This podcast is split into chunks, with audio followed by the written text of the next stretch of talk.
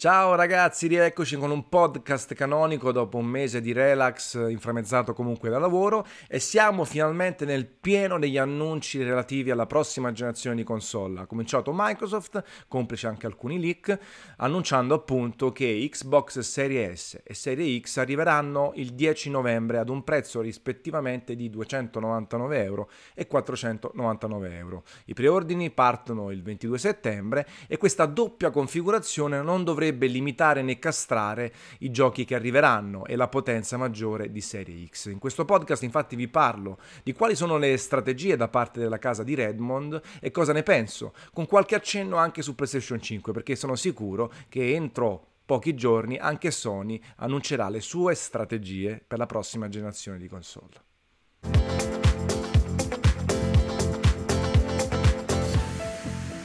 In descrizione trovate linkati tutti gli articoli relativi a questi annunci e ovviamente vi invito a commentare col vostro punto di vista. Ad ogni modo è bene analizzare la strategia di Microsoft, l'arrivo di questa doppia console e Serie S è sicuramente quella interessante dal punto di vista della discussione perché arriverà ad un prezzo super aggressivo, 299 euro, che raramente si è visto eh, in una nuova generazione di console, no, addirittura costa di meno di quanto costava Switch al lancio, che ha caratteristiche tecniche tutt'altro che differenti, tutt'altro che incredibili, anche se poi c'è questa doppia configurazione portatile e modalità dock.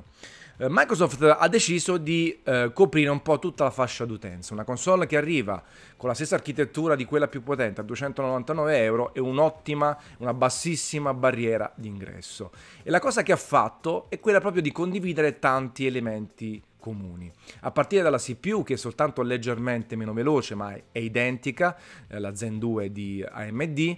passando per l'hard disk SSD di quarta generazione, quindi super veloce, che permetterà di abilitare tutte quelle caratteristiche come caricamenti rapidi, ottimizzazione dello spazio occupato, eh, lo start and stop dei videogiochi, quindi metterli fino a 5 giochi, metterli in stop e poi ricaricarli immediatamente, e poi tutto il resto, quindi la velocity architecture, il supporto hardware per ray tracing tramite DirectX, ehm, tutta una serie di caratteristiche che andranno a definire la prossima generazione di Microsoft. Ovviamente ci sono dei compromessi a partire dalla GPU. La GPU è molto meno potente, fa parte sempre della stessa architettura RNDA2 di AMD, ma è molto meno potente, si parla di 4 teraflops rispetto ai 12 della Miraglia Serie X. E, e poi abbiamo un hard disk dimezzato come capienza, memorie più lente e così via. Però queste cose non devono trarre in inganno, perché a differenza della, delle console attuali, no? Xbox One, S e anche X, ehm, non c'è il salto di architettura, ma abbiamo semplicemente, tra virgolette, una console meno potente ma che condivide tutte le caratteristiche. Quindi sulla carta che cosa succede? Che quando arriva un nuovo gioco, soprattutto pensato per la prossima generazione di console, le differenze non saranno nella parte tecnica, delle soluzioni tecnologiche utilizzate, nell'impatto, poligoni,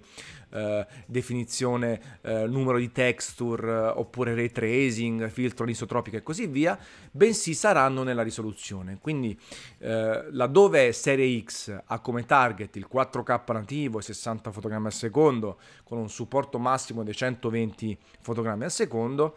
la serie S invece mira a ottenere una risoluzione pari a 1440p oppure 1080p, chiaramente risoluzione massima 1440p, 120 fps e poi magari tanti giochi andranno a 1080p. Quindi una console che differisce dall'ammiraglia in termini di soluzione, non in termini di soluzioni tecniche, di capacità di mostrare anche audio e video, semplicemente risoluzione più bassa, anche perché una risoluzione 4K nativa rispetto a 1080p eh, impiega un numero di pixel 8, quasi 8 volte superiore, quindi c'è bisogno di una potenza tecnica superiore. Questo grazie appunto all'SSD, grazie a come viene gestita la memoria, il passaggio di dati, alla CPU praticamente identica, che permettono ai sviluppatori di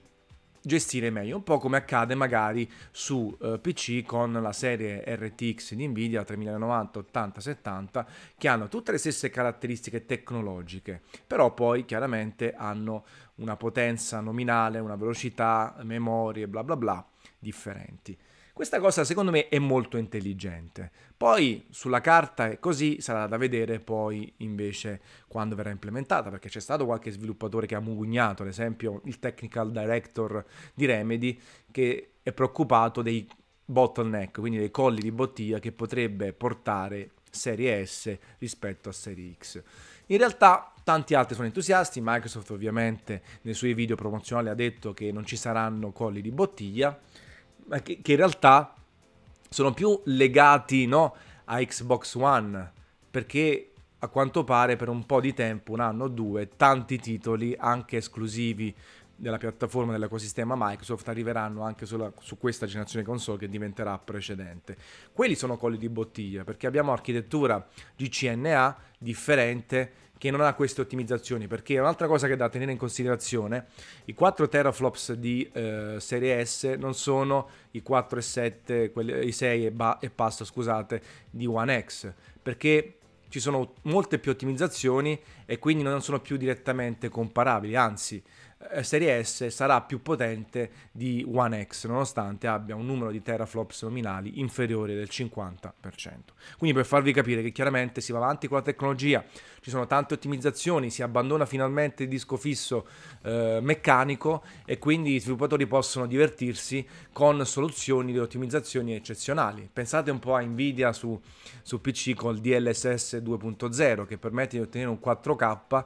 con tecniche di upscaling, checkerboard e quello che è, eh, che sembra quasi identico a quello nativo, ma con un costo computazionale molto più basso. Quindi è chiaro, machine learning, ottimizzazioni, abbandonare concetti oramai superati permettono di ottenere dei benefici. Quindi in linea teorica, da quello che ho potuto apprendere con la mia conoscenza, che non è super tecnica, ma è basata più sulla maniera esperienziale, su dichiarazione e tutto, Serie S comunque è interessante perché ripeto, arriva a 299 euro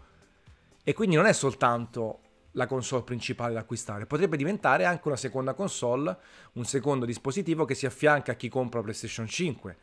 a chi compra Switch, a chi ha Nintendo Switch, a chi ha un PC prestazionale e vuole affiancarci anche una console perché è più comoda, perché se la mette in salotto, perché eh, può giocare in maniera seamless, no? in maniera fluida da un dispositivo all'altro. Ed è chiaramente l'ennesimo tassello da parte di Microsoft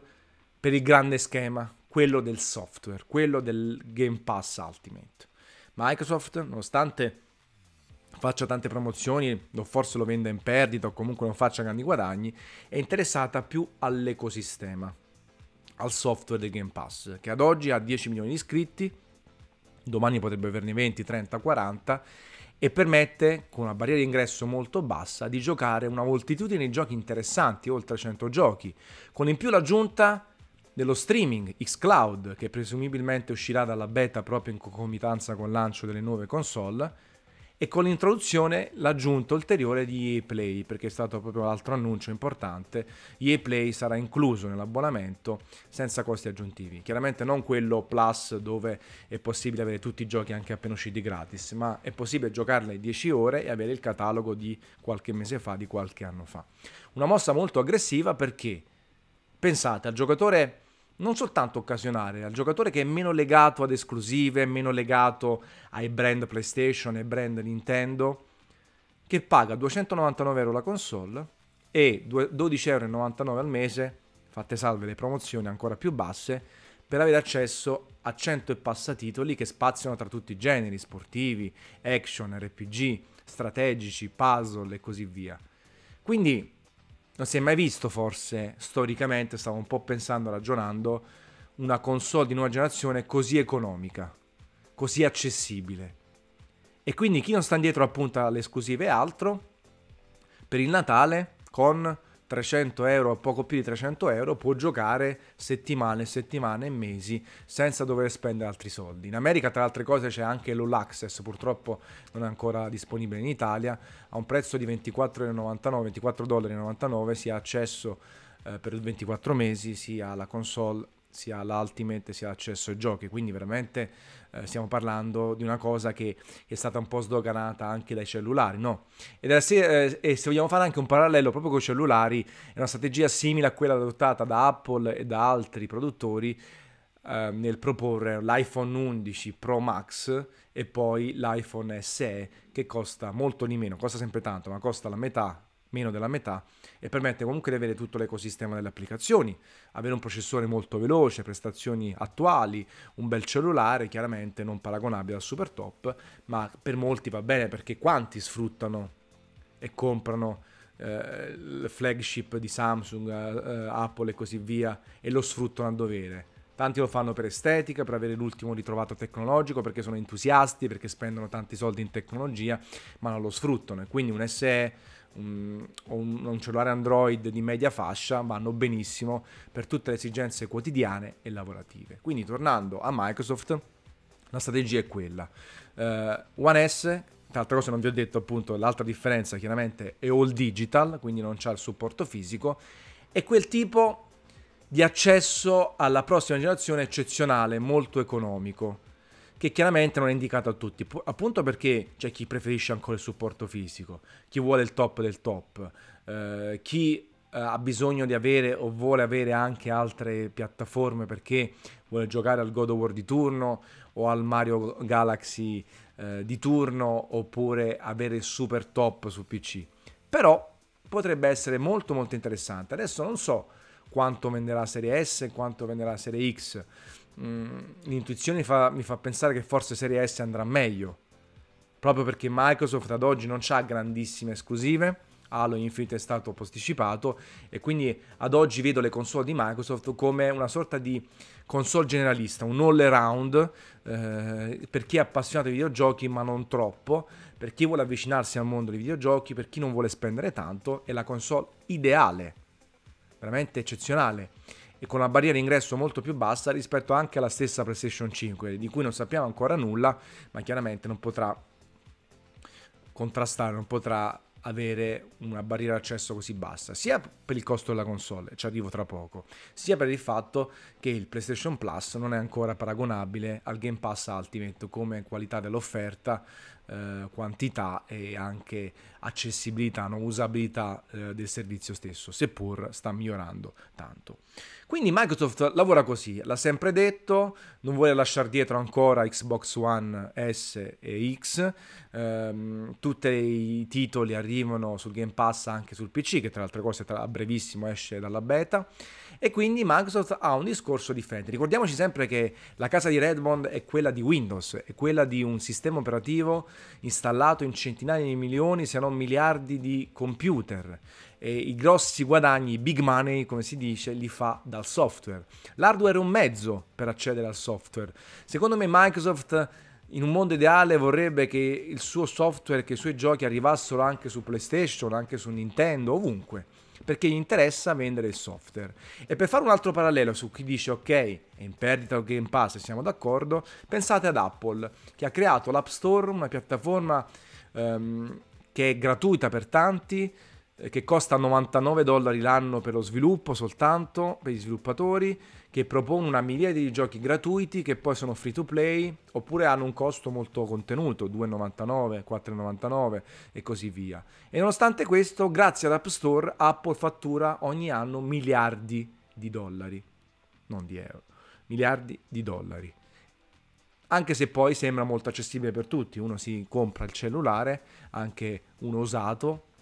che ancora è supportato da iOS, e ha accesso gratuito alla piattaforma e volendo puoi scaricarsi un miliardo, decine e decine di applicazioni e videogiochi gratuiti. Quindi il concetto è quello, barriera d'ingresso leggera e poi si monetizza con tante cose. Immagino che Microsoft voglia crescere questa base di utenti che usa il Game Pass per poi metterci dentro pubblicità, per monetizzare in altre maniere, monetizzare con gli sviluppatori, perché diventa poi chiaramente una piattaforma sempre più appetibile anche per gli sviluppatori. Vediamo, di, so- di, mh, mm,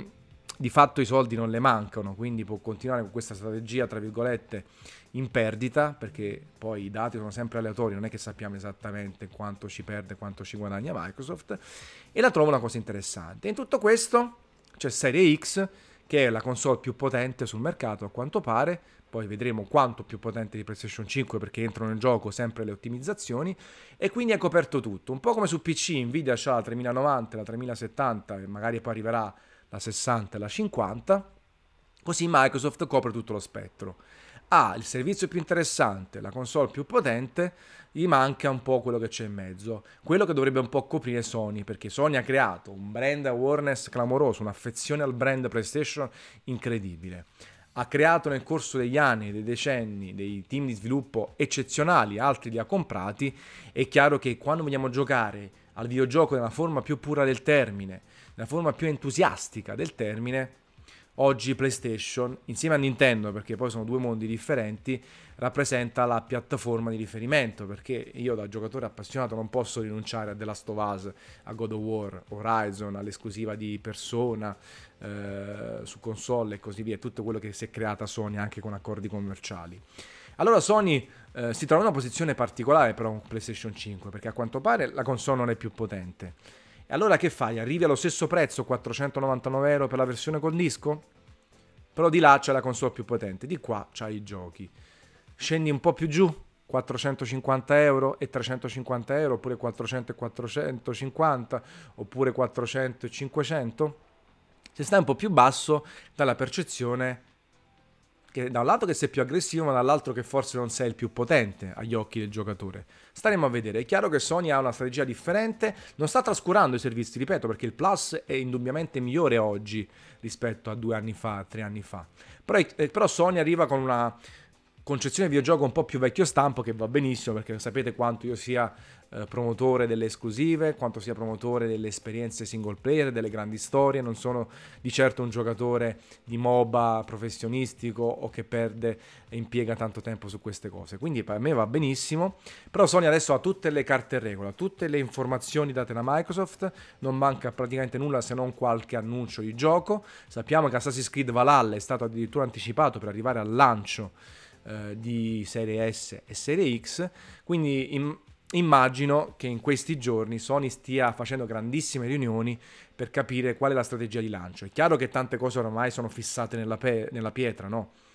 I giochi che arriveranno, così come il costo della console e quanto ci si guadagna o ci si perde. Però Sony sicuramente sta, insieme a tutto il management, pensando, la faccio uscire 20 euro in meno, 20 euro in più, la faccio uscire dopo, in contemporanea, con meno console sul mercato ma in contemporanea.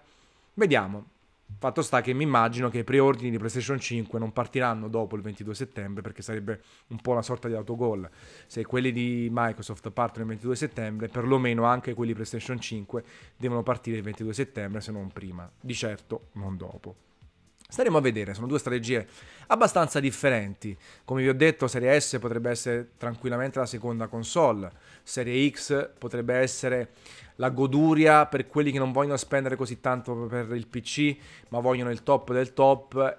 e gliene frega il giusto di giocare tutte le esclusive PlayStation Nintendo. D'altronde abbiamo The Other Worlds, abbiamo Gears, abbiamo Flight Simulator, arriverà Flight Simulator, abbiamo eh, tanti giochi che sono usciti negli ultimi anni che sono fantastici e non tutti hanno il tempo le risorse economiche per giocare tutto quello che esce. Non, non, ci dimentichiamo, ragazzi. Io farei un sondaggio tra tanti di voi e vi chiederei quanti di voi hanno giocato tutti i giochi top del 2018 e del 2019, i, tutti, i 50 top di Metacritic. Secondo me molti di voi non li hanno giocati, li hanno giocati una piccola percentuale, un 10%, un 20%, un 30%. Quindi tanti di questi magari poi sono arrivati nel frattempo su Game Pass e quindi non c'è quella fretta. Poi gli entusiasti, quelli che gli early adopter, quelli che vogliono tutto e subito, quelli che vogliono giocare le grandi esclusive che hanno tempo e disponibilità economica, chiaramente faranno discorsi differenti. Ma ricordiamoci sempre che il mondo dei videogiochi non è fatto soltanto da noi super pro, super hardcore, come si dice, da 10.000 persone in Italia appassionate di tutto, ma è fatto da una massa enorme che comunque vuole giocare a quello che gli piace, ai generi, voglio un bello sportivo, voglio un bel action, senza legarsi al brand specifico, senza avere il tempo, perché anche io crescendo purtroppo non ho più quel tempo di giocare come ce l'avevo a 20 anni. E quindi devo fare delle scelte. E anzi oggi essendo però ancora un grande entusiasta, ho tutte le console, ho tutti i servizi attivi, pago un sacco di soldi e non me li godo. Un po' come Netflix, Amazon Prime, Apple TV, bla bla bla. Non c'è il tempo materiale per giocare tutto e quindi comunque ho un bel backlog nonostante abbia accesso a tutto. E in più ma arrivano spesso e volentieri i codici per recensione. Quindi figurarsi eh, in che mare enorme sto di videogiochi, quanti ne devo giocare ancora e non riesco a giocarli come vorrei, o comunque ho soltanto, li ho soltanto provati, giocati qualche ora e non li ho finiti. Quindi ecco, è importante questa cosa. Ricordiamoci sempre, al di là della console war, di fare i fanboy, i tifosi, che la, il pubblico dei videogiocatori super appassionati, appassionati, simpatizzanti e casual è enorme e quindi ogni produttore di console, di schede grafiche, quello che è, deve pensare a tutte queste nicchie. E quindi dico, e chiudo, che la strategia di Microsoft è molto intelligente, molto interessante, non si è mai visto una barriera di ingresso così bassa per una, pros- per una generazione di console, se non andando su Mega Drive, Super Nintendo, ma erano altri tempi e ricordiamoci che il valore dei soldi era differente rispetto adesso, quindi da questo punto di vista, brava Microsoft, vedremo se tutto quello che ha detto si materializzerà, vedremo se realmente Serie S non sarà un collo di bottiglia rispetto a Serie X. Attendiamo Sony, infatti Sony è tempo della tua mossa, farò un podcast anche non appena ci saranno gli annunci da parte di Sony. Nel frattempo per voi una bella capata in bocca e scrivete nei commenti. Iscrivetevi pure. Ciao ragazzi.